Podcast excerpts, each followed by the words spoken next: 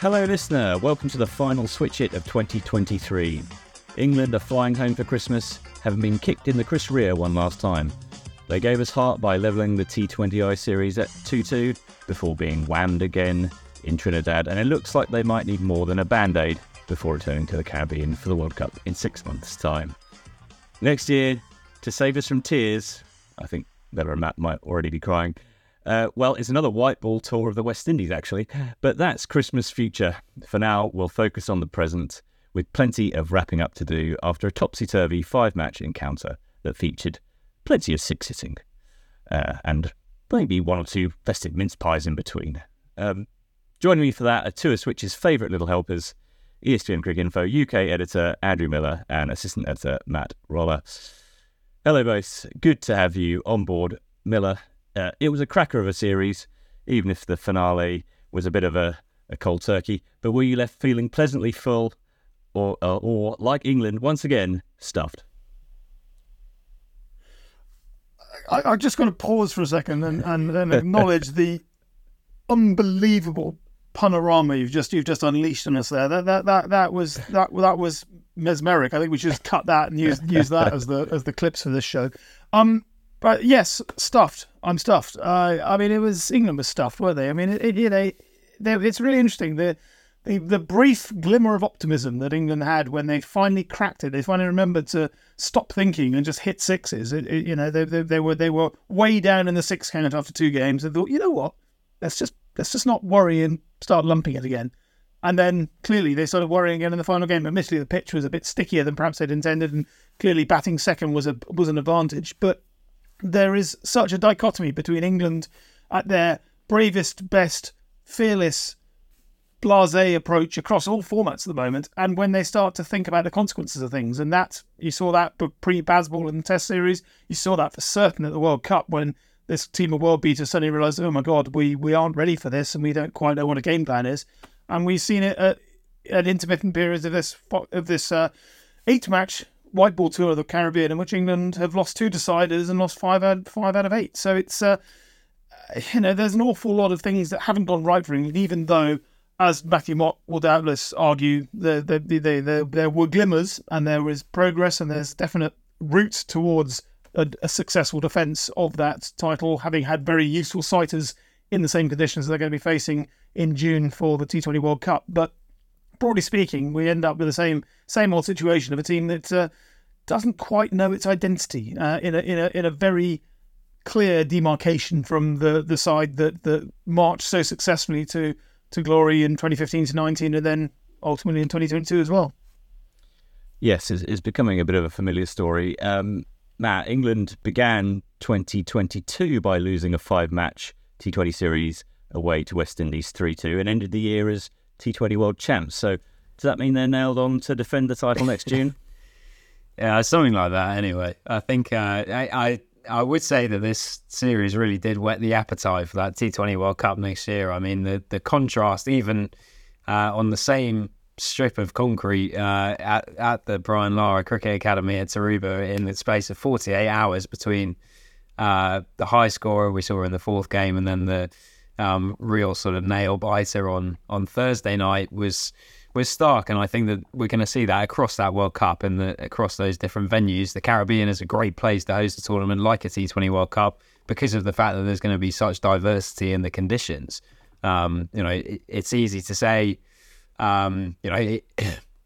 That England need an identity as a side, but I think the the team that wins that T20 World Cup will probably be the one that adapts best. And I, I, I felt as though England didn't adapt enough and anywhere near quickly enough in that final game. It was clearly a um, the sort of surface where it was going to be easiest to score runs in the power play and then harder through the middle, um, which you know played out in, in both innings, and they did get off to a flying start. But I think, um, particularly thinking of the the sort of the the the back end of England's innings, they really really struggled and faded quite badly at the end. Um, possibly trying too hard to get up to 160 when even you know 140 150 might have ended up being um, a, a, competitive score i mean they nearly defended 132 so i think um, yeah it, much as it's you know it, it's clearly not great news that england keep on losing bilateral series and Um, haven't won a bilateral T20 series since I think potentially just before the T20 World Cup last year when they beat Australia in that sort of warm ups. Uh, I think there is also a part of me that thinks there there's been enough seen and enough learned in this series from England that there's at least reason to um, to to be vaguely optimistic for that T20 World Cup next year. I mean, T20 World Cups are fundamentally very different tournaments to ODI World Cups, uh, and England's players, unlike this year, will be playing a lot of the format um, in domestic cricket and franchise cricket over the next uh, five months in the lead in.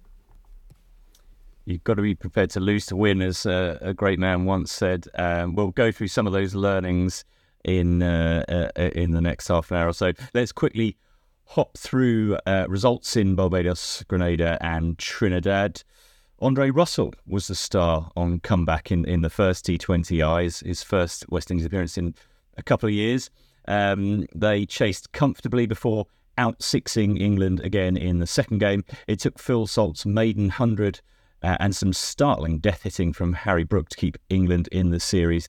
Uh, a performance they followed up by slamming a record total of 267 for three in Tarouba uh, on a pitch that I think was expected to be quite slow and low um, by reputation. And it certainly was in that decider, as as Matt has um, touched upon. Half the amount of runs scored.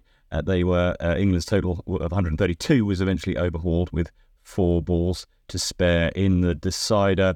Um, Miller, I mean, some of the some of the positives. Let's pick those out, as that's what uh, international sportsmen and coaches like to do. Phil, Phil Salt certainly had a holly jolly time of it. 331 runs uh, at a strike rate of 185.95. Um, no Christmas hamper from the IPL, but he'll still be pretty pleased with how the tour went.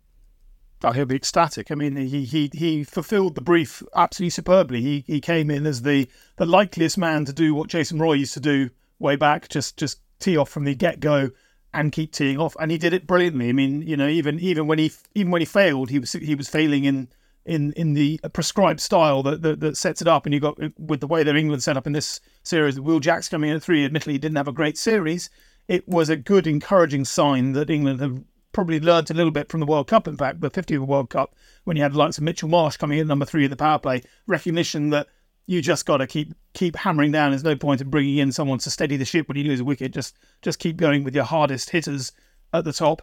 So that's a useful learning for England, and um, he's a lock for this uh, this World Cup defence. I mean, he was there, of course, in in, in the original victory in Melbourne, where the kind of kind of England do kind of overlook the fact he was a World Cup winner on that on that tour. But uh, he's no longer a fringe player as far as the T20 side is concerned. And as you mentioned there in passing, Harry Brook at uh, uh the way in which he finished that that that game in particular with with, with a 27 or eight balls or something. I don't remember how many how many runs he scored, uh, but uh, thirty one of seven, I think it was. 31 of seven, even better. But it was interesting, in fact, was watching him coming in as a as a as a finisher in the way that perhaps England had tried to use Liam Livingstone previously, and I think it looked England looked better balanced when they shoved Livingstone up the order a little bit further and gave him a chance to play a longer innings, weirdly, because one of the big faults that Livingstone has shown in recent times is losing his shape through the desire to smack it so hard that he just gets out before he started. But giving him a chance to know that he's got the power to build into his innings, a bit like Dawid Malan, but, we, but, but, but, but we'll come, come back to him in, in due course, I dare say. Um, but I wasn't expecting um, that comparison on this pod, I'd say. No, but but I, I honestly think actually maybe a better better example is Ben Stokes. Um, you know, Ben Stokes is a guy who, when he was given a given his first go in international cricket, coming in at number seven, eight, sometimes nine, I think, he was just a slogger.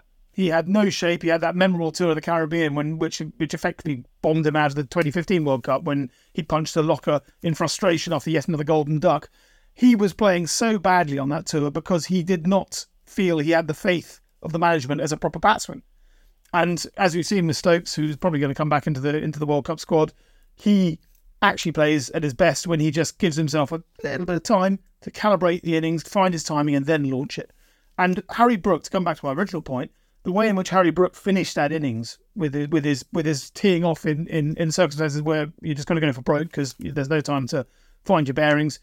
His immense talent, his immense poise, his ability to go from ball one actually makes him a really, really useful man to have lower down the order um, in in a in a in that sense, and you know, especially when you're dovetailing with if Salter's going to come off at the top and Jacks or whoever comes in after that, there's there's there's potential for England to have real power all the way through their innings in in the, in this in this guise, but it does require and again Liam Livingstone's spin perhaps wasn't a major feature of this particular tour, but it will be in the future.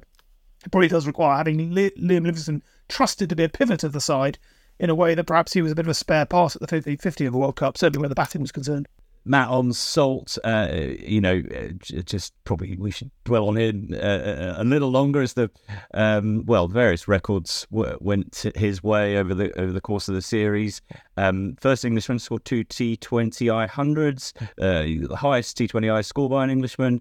I think he tallied the most runs in um, any series, certainly five match series, even uh, even um, including T20 World Cups. I think. Uh, um, with uh, yeah 331. Um, uh, I mean, he talked a little bit about his opening partnership with Jos Buttler They've they've got a relationship which um, extends to the hundred and Manchester Originals and, and Lancashire as well. Um, I mean, clearly. Opening partnerships are a, a, pretty big deal in, in this form of the game, and, and for it, that's for, for that to be such a strength for England, two century stands, uh, another seventy seven, I think. Um, you know that that is a, a big thing to have come out of the series.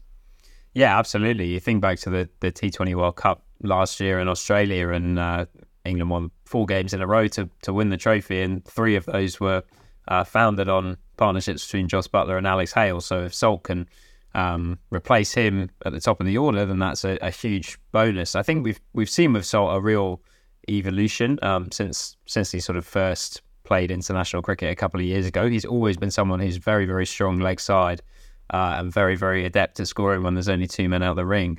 But it used to be pretty easy to to get Salt out in the middle overs. You would bring on the spinners, uh, you would shut down the leg side boundary options, and he, he wouldn't have the game to play through the offside. I think what we've seen this year is that he's clearly worked pretty hard to improve his offside game. He's, he's scoring regularly through the offside. Um, you know, thinking back to the power play in the final game uh, when he only made 30 odd you know, taking Oshane Thomas through the offside a couple of times early early on.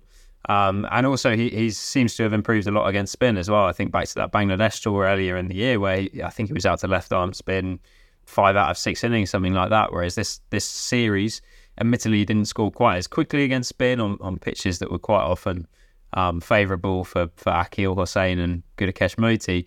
Um, but he was only out to spin once in the series, which is something that we wouldn't associate with him at all. So yeah, huge and that was a pretty if, decent ball in the in the final. Uh, it, it, was. There. It was a real jaffa. So yeah, huge for England if um if they can pretty much lock in that opening partnership. There's obviously so many uh, options out there, so many talented young openers and older openers um, across English cricket. Um, but yeah, it feels like, uh, and judging by comments from from both Buttler and Matthew Mott, it feels like that's that's pretty much secured um, heading into heading into June next year.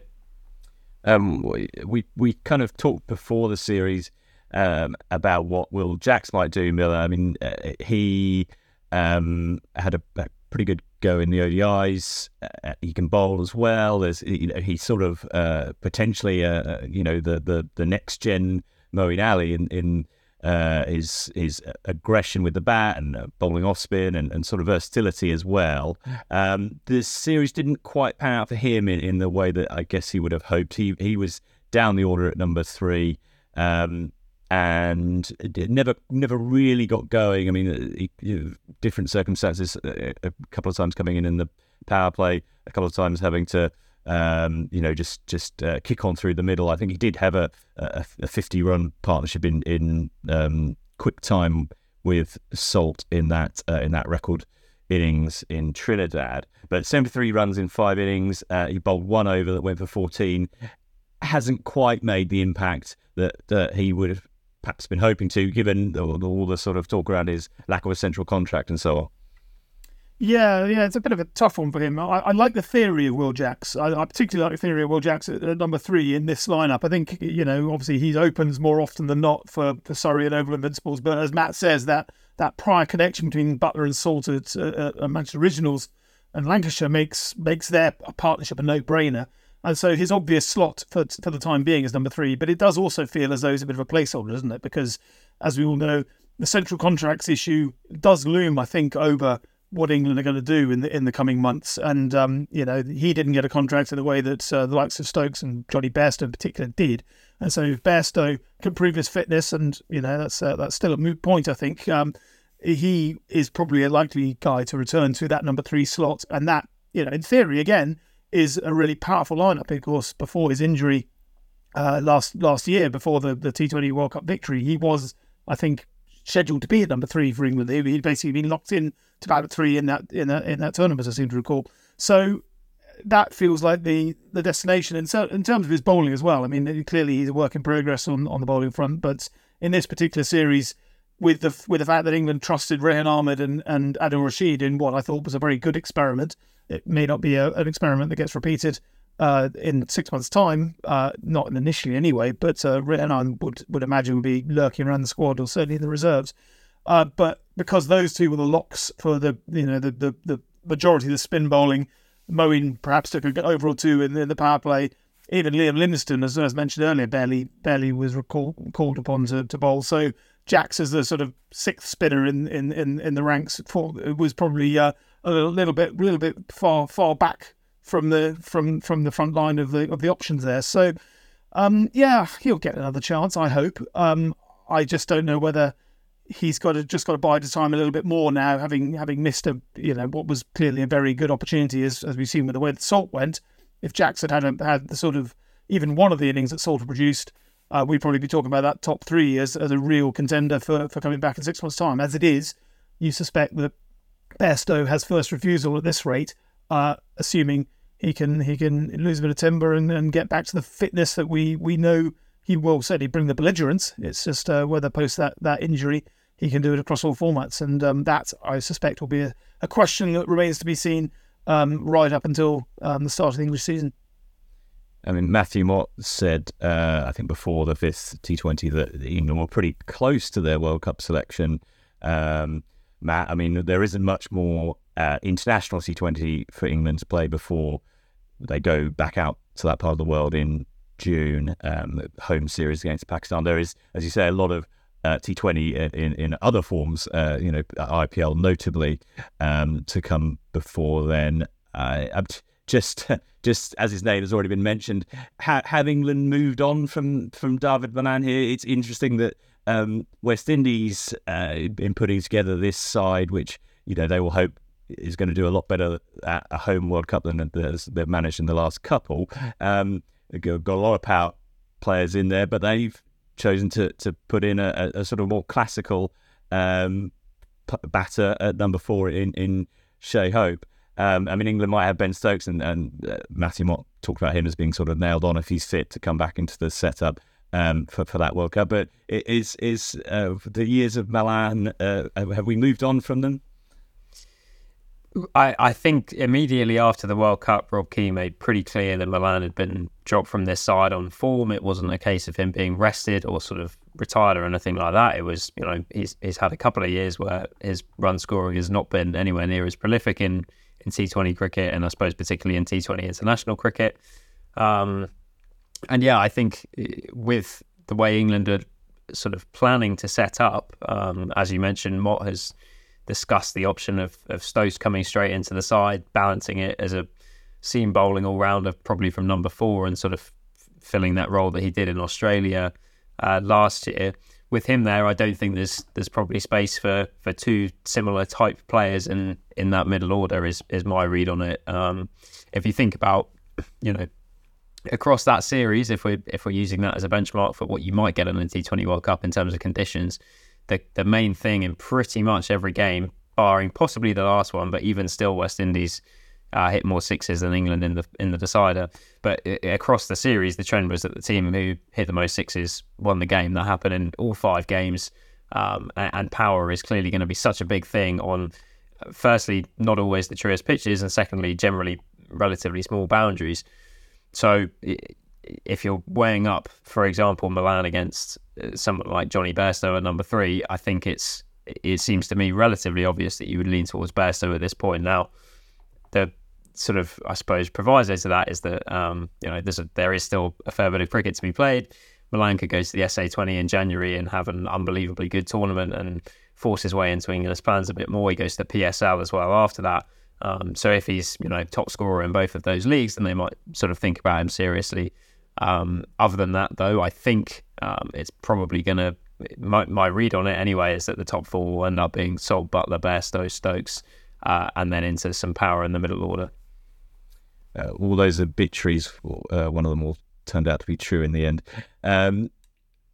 Miller Rehan Ahmed, uh, we uh, we talked about you know this being um, a, pretty key tour for look, looking at how he fares at, at this um, level and you know playing consistently. He played four out of the five T20s. Uh, he did well in the ODIs as well. England made a thing actually. Buttler talked about it of, of playing two leg spinners. Um, Adil Rashid was clearly still the kingpin. Um, you know, a, a very impressive series for him given his form has fluctuated a little bit over over recent years, uh, you know, he, he's looking like a, a, key part of the attack again. He's ranked as the number one T20I spinner now uh, as well.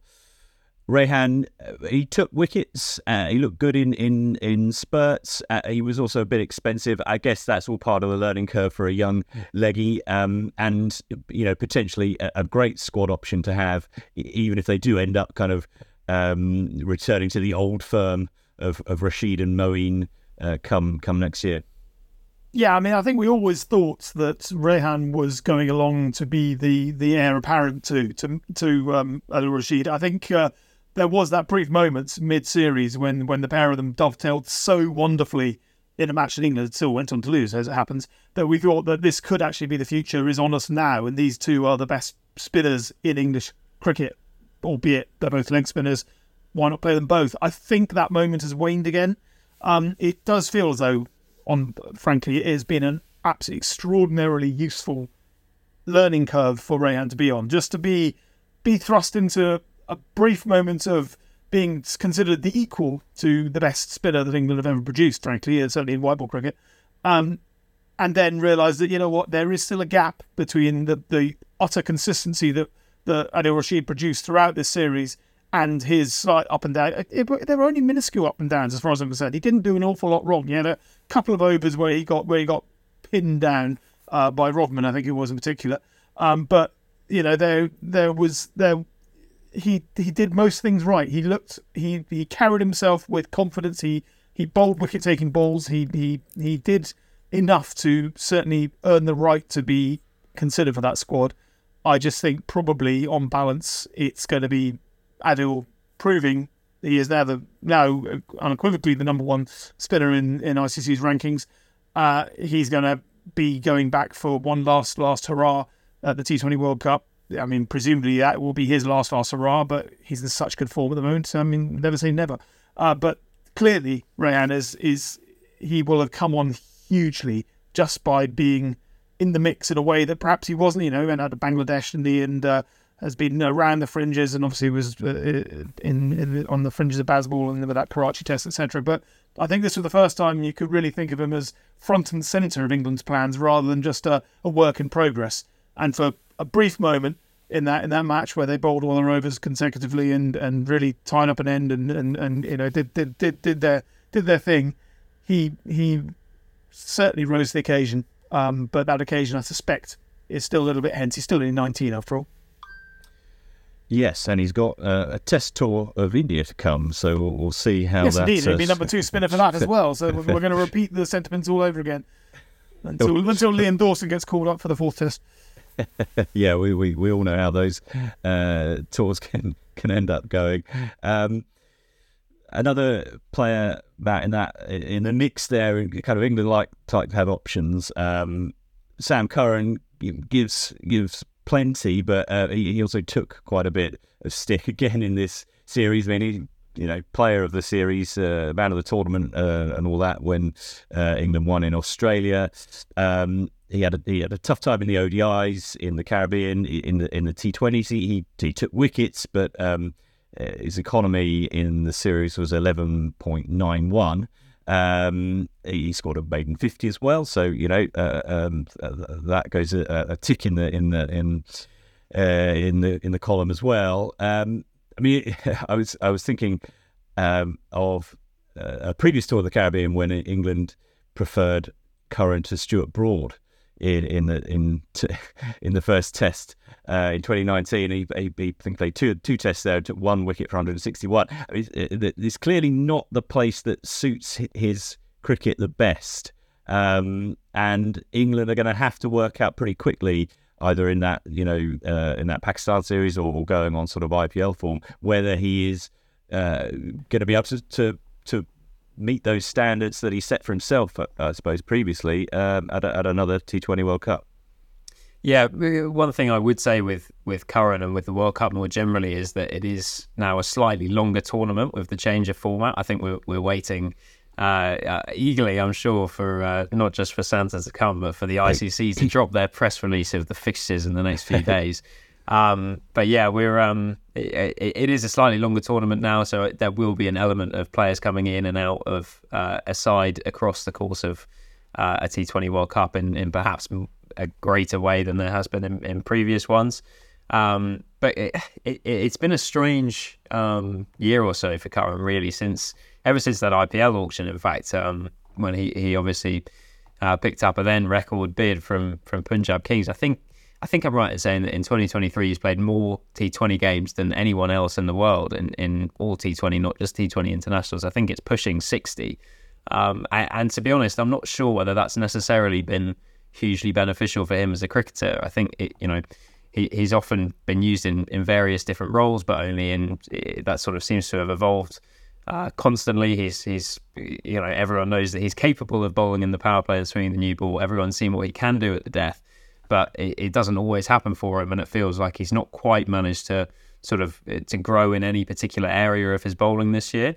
Um, I do wonder it's a sort of old school uh, sentiment, um, which is probably quite unlike me, but I do wonder if there's an element of um, you know, it, it, might actually be beneficial for him at some point to play some red ball cricket and in the way that Liam Plunkett did before the 2019 World Cup, just to have the opportunity to actually bowl for a, a prolonged period of time, um, and work out what's happening, sort of try and find a bit more rhythm and a bit more groove than T20 cricket allows. Um, now that but that's an idea, but it, re, in reality, you, you he's going to go and play in yeah, or yeah, young it, I should say.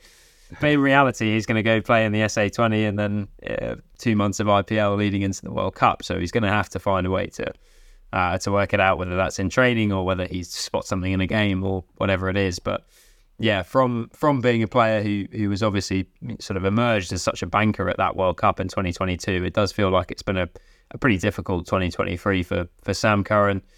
Um, and and yeah, I, I would say his his starting place in uh, in England's eleven is is in, in serious doubt at the moment.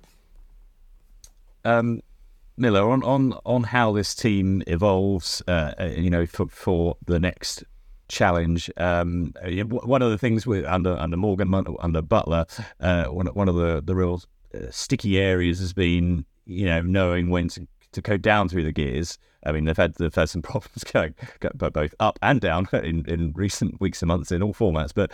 Um, the, the, clutch control hasn't been what it once was, but um, this series there were 126s, um, most of any bilateral uh, T20I series ever. Um, but it was it was that challenge uh, on on the on the uh, uh, in the fifth game on a, on a used surface uh, on a at a ground uh, the Brian Lara Cricket Academy where lower scores were sort of more the order of the day. Um, that you know they, they they really have some working out to do, I, I guess. And and if we're not gonna if, if we're talking about you know Dawid Malan and, and, and sort of traditional anchors aren't so much in the mix, then it's it's going to be about mindset, isn't it? And, and, and adaptability, as I think Matt sort of mentioned at the top.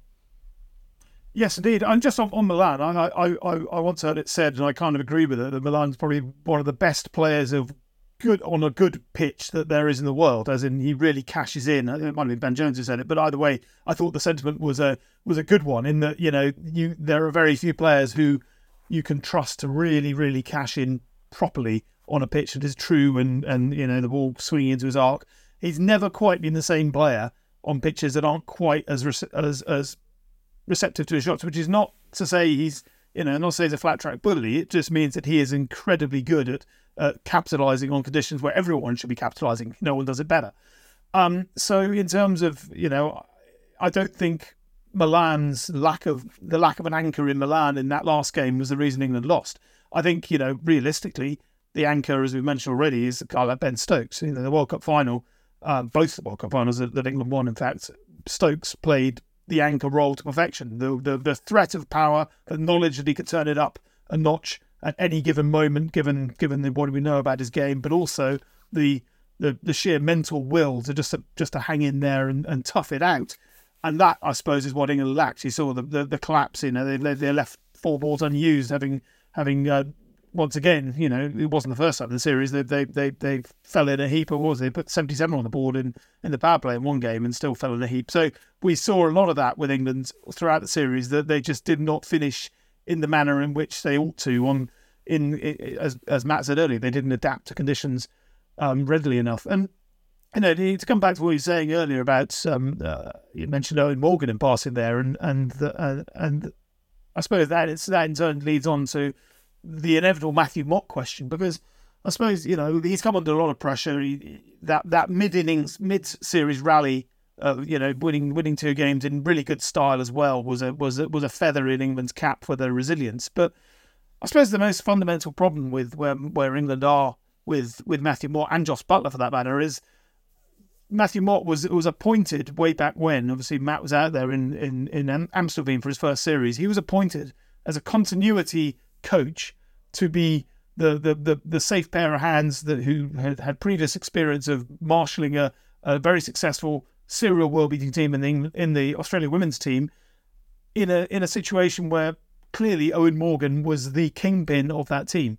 And then almost overnight, almost before he got his feet under the table, Eoin Morgan resigns, and suddenly you got a slightly more passive captain in in Jos Buttler and a passive coach in Matthew Mott, and a team that suddenly is in transition. Whereas previously you thought that this this team was was was in there for in perpetuity, and it was just a matter of tweaking a few levers and making sure the handover was was a smooth one. The handover was fairly abrupt. Uh, obviously, the, the, the, the, legacy of, of what Morgan's team had achieved meant that they were able to get through to that World Cup and, and win it. But since then, this this passivity of the captain and coach combination means that you know, as, as mentioned earlier, the, the identity of the side is not clear yet, and so the identity when it comes to how do we play it when we aren't sure whether to stick or twist in any given, in given situation, I don't think. I think we saw quite clearly actually in the, in the two significant games that England lost in the series that that identity really did go missing at key moments in that batting. They did not know, much as they didn't know in the World Cup, they did not know what to do in a way that previously throughout that rise from 2015 they had absolutely no doubt. Even if even if it went wrong, at least it went wrong on their terms. And, and the last few times it's gone wrong for England, it feels like it's it's not really on anyone's terms. I mean, you know, Lang, Motie, and, and Hosein, albeit they bowled incredibly well, for instance, but you know, bowling fairly obvious round the wicket angles, angling into the right-handers' pads, no left-handers in the lineup to, to disrupt their angles, uh, smothering them for whatever it was, five wickets for twenty something. I can't remember can't remember the figures off the top of my head, but you know, it was it was just it was just really not not smart cricket. And um, that, I suppose, is the is the challenge for this team, uh, trying to trying to evolve from from what they thought they were getting when when they appointed the coach to what they're now facing in a in a in a, in a slightly more influx situations. You know, with with with the T Twenty circuit, rise of the circuit, and all the other things are constraining uh, the ability of, of, of teams to to get their get their heads on at, at any given time there's a lot conspiring against England uh, in white ball cricket in a way that perhaps hadn't been the case uh, under the previous regime. Yes, uh, five for 44 combined figures of uh, Hosein and Motie. Uh, that, that left arm uh, spin, uh, very tricky to get away uh, in, in certain circumstances. Um, on Matt, on Mott, Matt, uh, you you, you uh, spoke to him a few times during the World Cup. I mean, there are those that uh, uh have um, distinctly unfavourable views of his uh, of his position in charge of the the team. Um, he talked a little bit at the end of the series. Um, uh, he kind of referenced that, that this was a, a bit of a new group, which um, Cameron Ponsonby, our, our guy out on the ground, described as gaslighting, given how many World Cup winners there were in the 11 uh, uh, last night, for instance. Um, I mean, and, uh, you know, there, there is clearly a, uh, they're trying to uh, get get the dynamic of this side, um, as Miller's mentioned. Um, he also what uh, talked about, you know, setting the team up to perform as best they can. Sometimes results are out of your control. Um, so if you can keep that mindset and keep trying to get the best out of people, uh, I don't think you're really concerned by the win loss as much. I mean, um, I think you've you've kind of said that uh, for you know England's um, will actually take plenty. England will take plenty of you know of lessons from this, and, and it will be about how they perform at the World Cup. But uh, how how do you see Mott's position? Um, I, I, think England are, are, clearly going to give him a run into this into this tournament. There's only, as we said, one white ball series between um, now and then. Um, but uh, yeah, there, there, are questions that kind of aren't going away about his his position. Yeah, well, I suppose this is the the oddity of Mott's job at the moment is that he now has uh, eff- effectively five months off until his team plays again um, at the end of May, which is a, just a really strange thing, and I suppose is something that um, you know both him and to to a lesser extent it seems to have been easier for uh, Brendon McCullum to adjust to, but I think for Mott having been a, a year round coach and um, you know, constantly working with Australia's women at, at, training camps and then every single series that they played, um, sort of having a bit more rhythm and structure versus sort of coming together as a group for a short period of time.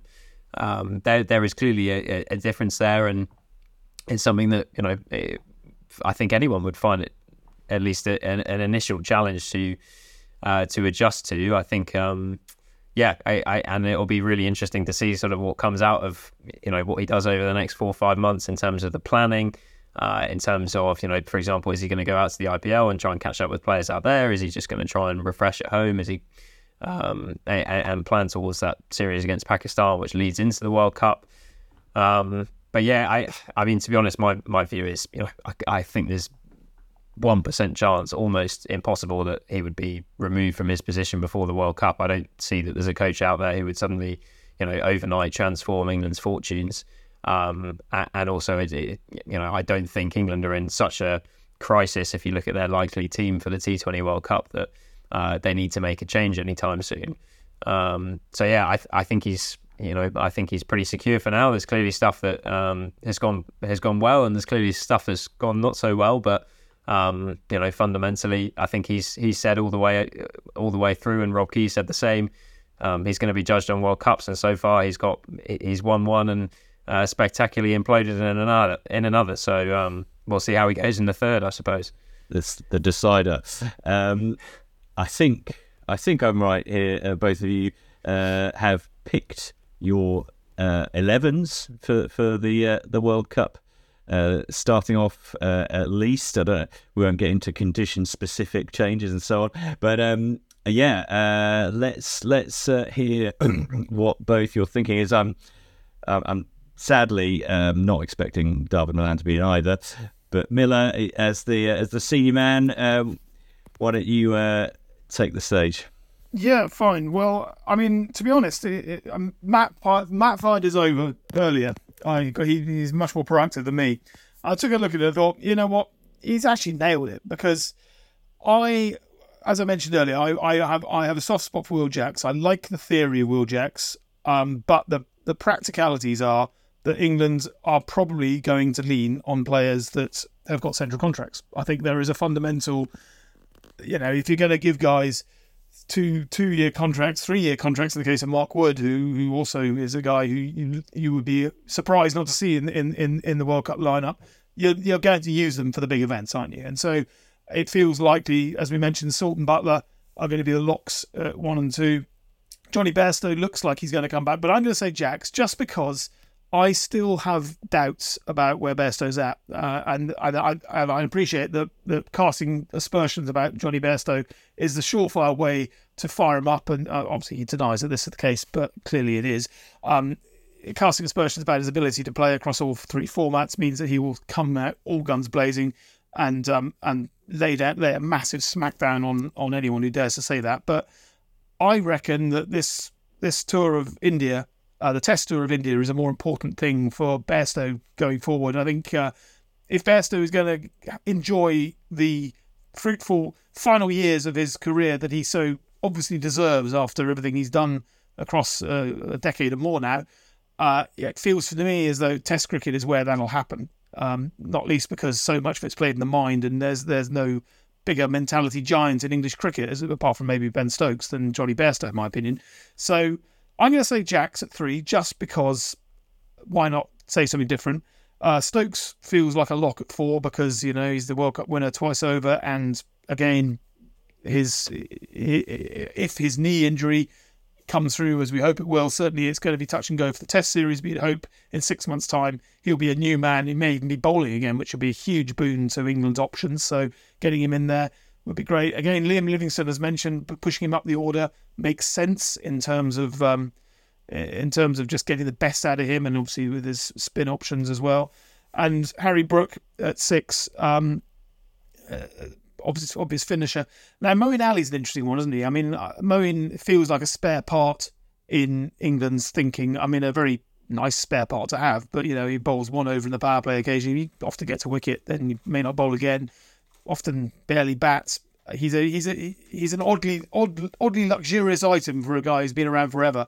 Um, I feel as though he's probably going to be in the mix, but I mean, it's hard to look past Sam Curran. Just I, I like the, the the I like the fact that he found something within himself. I mean, appreciate everything that Matt was saying about his his lack of role clarity at the moment, but his he is the guy who was the player of the series and player of the match in the last T20 World Cup that England won, and in this format, he was not so long ago uh, the IPL's most expensive pick, and so you know he's a guy who knows how to play 20 over cricket. And that that that final over the other day, albeit England lost, but uh, we, he he he bowled the penultimate over of the match with everything on the line, and he took it to a situation where England could have burgled the victory in that final over. He he bowled superbly, he hit his bounces, he pinned down Andre Russell, the guy who'd obviously uh, is renowned for lumping it at the death. Uh, he looks like a guy who I would still still trust to do a job. Um, a lot can change in six months' time. Um, form comes and goes, but I still think he's probably got something up his sleeve. So I'm gonna I'm gonna pencil him in at seven, just as a, as an option there. And then again leans on the fact that Livingstone will bowl more than uh, than he did in this series. And then the bowling, I mean, it feels fairly obvious. Woakes looks like he's locked in again with, with central contracts to, to consider, and, and you know he picked up the IPL. He's still got something to give in this format. Mark Wood comes back. Adil Rashid is clearly ahead of Rehan Ahmed, who, you know, midway through the series, I would love to see them both play, but I think that's unlikely. And then Reece Topley, the, the much missed Reece Topley from the World Cup. He was the only player, only bowler in the World Cup who, who really hit his straps and then he broke his fingers. So uh, um, that was a massive loss. He keeps having criminally bad luck in world events. Uh, surely this time has got to be his time. And, um, you know, he's he, he, he certainly showed was two for seventeen last night. I think it was. You know, he, he's he does it right a lot. He bowls that lovely heavy ball, left arm angle, high release point. There's an awful lot that is hard to replicate when you're when you're trying to line up against bowlers you're not familiar with. It's very hard to replicate someone who who has a knuckle scraping action from a left arm line. So uh, he's a really useful bloke to have um, to complete the set. So there you go. Uh, Matt, clearly, uh, speaking of homework, Miller has copied yours. But can you uh, c- can you please give us the the correct answers? yeah, well, I, I, I, think in terms of um, both in terms of what what England I think they'll do and what I think they should do. I think I've tried to come up with a mix of both. Um, so I think uh, Phil Salt and Jos Buttler will open the batting with with at three, uh, Stokes anchoring at number four uh, Liam Livingstone and Harry Brook as the, the power in the lower middle order from five and six. Uh, Moeen Ali, I think, is still the second spinner uh, and all rounder from number seven. And then, yeah, I have my seamers as Chris Woakes, Mark Wood, and Reece Topley, uh, and Adil Rashid, a no brainer as the spinner. Um, I suppose the notable omissions there, you know, Jacks. Um, Sam Curran, I think, will inevitably travel, and I would have him in the squad. Um, but maybe it, just in terms of roles, I think it makes sense to have Topley and Woakes opening the bowling, and, and, Wood is the point of difference, high pace guy through the middle and at the back end. Um, and I suppose the other one that we've not really discussed is Jofra Archer, and, and, the reason I haven't got him in is as much as anything just because we, we haven't seen him bowl at all um, since what early May this year. So uh, much as the idea of having Archer in uh, is uh, is a, a, a, pretty nice one as far as England are concerned. I think they can't uh, sort of rely on the idea that he'll be there just based on fitness record over the past couple of years. Um, clearly, if he's uh, fit and you know ninety percent of his best, then he walks straight into that side somehow. Um, lovely stuff. I, I suppose uh, the likes of uh, Rehan are going to be uh, around the squad. Um, Tymal Mills. one quick one um, are we moving on, Matt, from in, in the same way as apparently we are from Dawid Malan? Um, Chris Jordan, England's um, second all-time leading wicket taker. He obviously wasn't taken on this trip. Um, has a wealth of experience. Is still playing in, in in leagues around the world. I think he smashed the third fastest BBL 50 or something a couple of days ago. Um, but uh, are, we not expecting him to sort of uh, come in, barring sort of injuries to, to the main seam bowling contenders? Well, I, I, I, think Jordan should probably be in the conversation. I think part, you know, it was slightly less, um, you know, obviously asked to key um, around the, the time of this squad being picked. But I think part of the reason was because of the fact that he had this big bash contract and um, England kind of know what, what, what Jordan's all about at this point in his career. He's not essentially contracted player. Um, I, I, think he'll be in the mix. Um, he, his batting has improved massively, even at a relatively, you know, late stage in his career. He, he's been um, exactly the sort of power hitter that you'd actually want at the back end, and that England arguably missed last night um, in that final T20. Um, if you look at you know that that lower middle order, or, or, I suppose into the bowlers of Curran, Woakes, Rehan, Rashid, there were good batters there, but maybe not quite the sort of raw power that you needed on the, the pitch that we had last night, which Jordan clearly has. Um, and also, I think even watching um, Andre Russell execute his Yorkers at the death against England, um, did suggest that um, that's a pretty viable way to go on, on pitches like that one and, and pitches in the Caribbean more generally. Yorkers generally seem to work um, eh, to good effect. So I would be surprised if Jordan's not in the mix. He's also, you know, he's a fantastic guy to have on the bench running drinks as a substitute fielder, um, which is worth worth bearing in mind when you've got a long tournament like that one.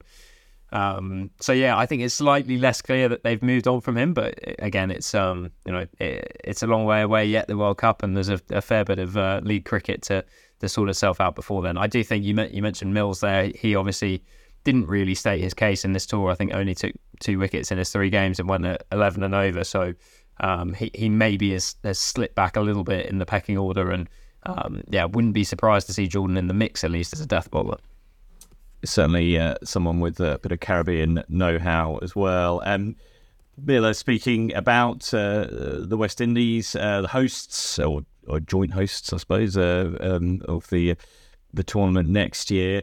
Um, plenty of positives for them from this series. Um, you know, Russell's return, Rovman Powell's captaincy, Shai Hope at, at number four.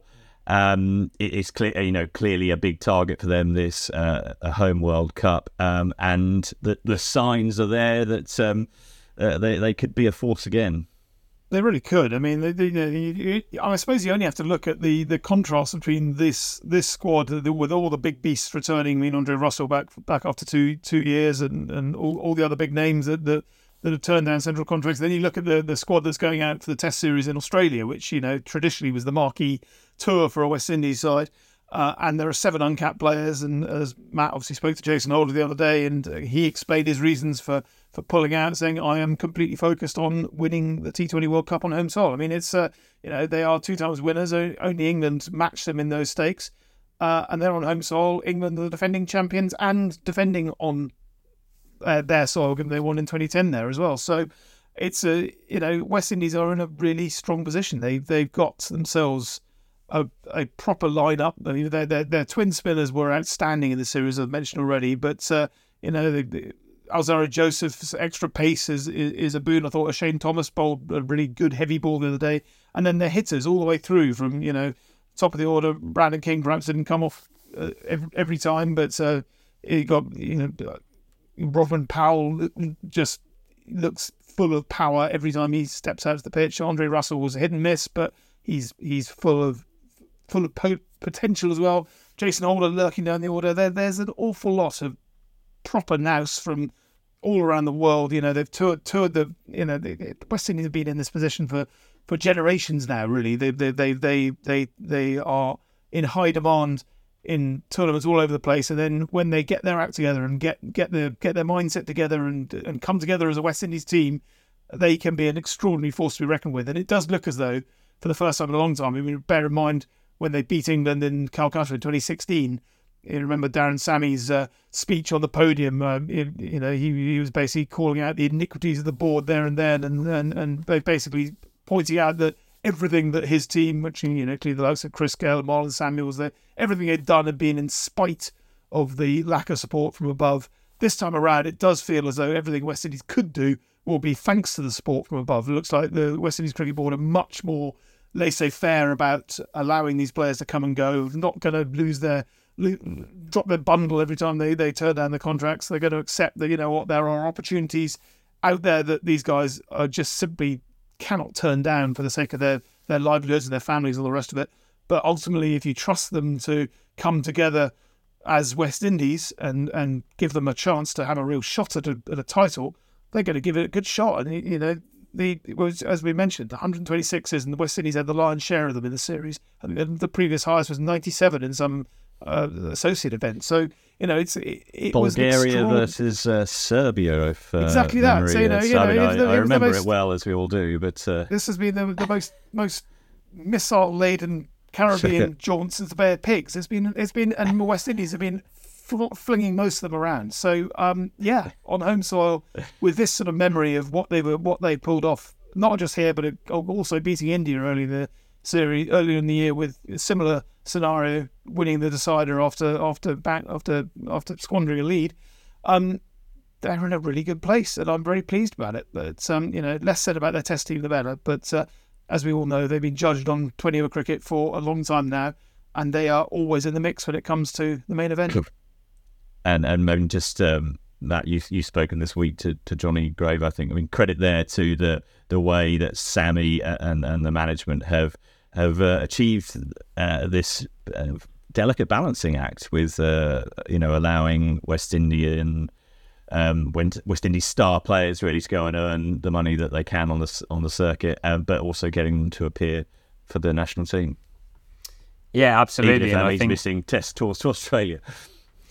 Yeah, absolutely, and I think it was a, a masterstroke really from Cricket West Indies to appoint Darren Sammy as, as their white ball coach. I think he, he's not got a huge amount of coaching experience, but one thing that he has always had in abundance is a sort of inspirational quality as a leader. I think if you think back to that 2016 World Cup, he wasn't contributing a lot with bat or ball really in that tournament. He was a bit of a bit part player, but what he clearly was was a, a, a firstly very savvy tactician and secondly a guy that could actually unite a fairly disparate group of players, bring them together for a common cause.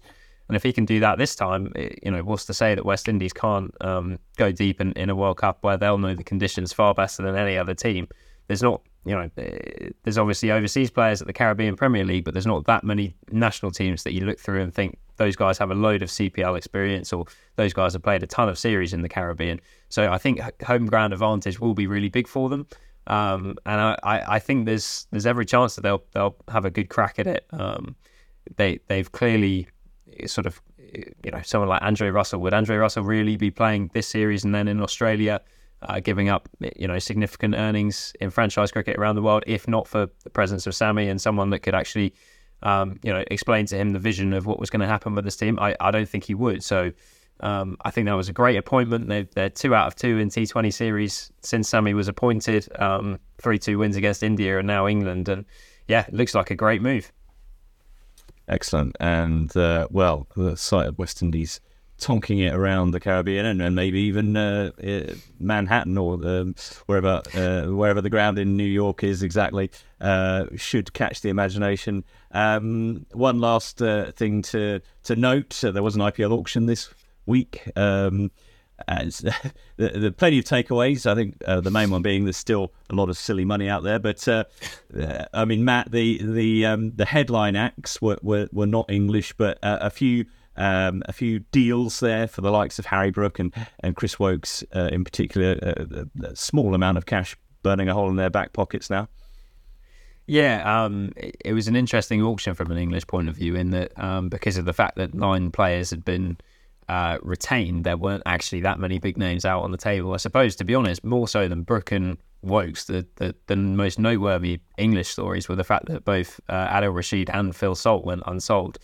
Um, I don't know if a part of that was because of the fact that at the end of May there's a, there's an England T20 series against Pakistan, which might mean that players uh, missed the the final uh, sort of the, the, knockout stages of the IPL. But um, yeah, a little bit of a surprise. I mean, we, we've Adil Rashid's clearly um, not had uh, anywhere near as many IPL gigs um, as many would have expected, and part of that is um, supply and demand and the excess of, of, of Indian spinners compared to the the need for overseas spinners.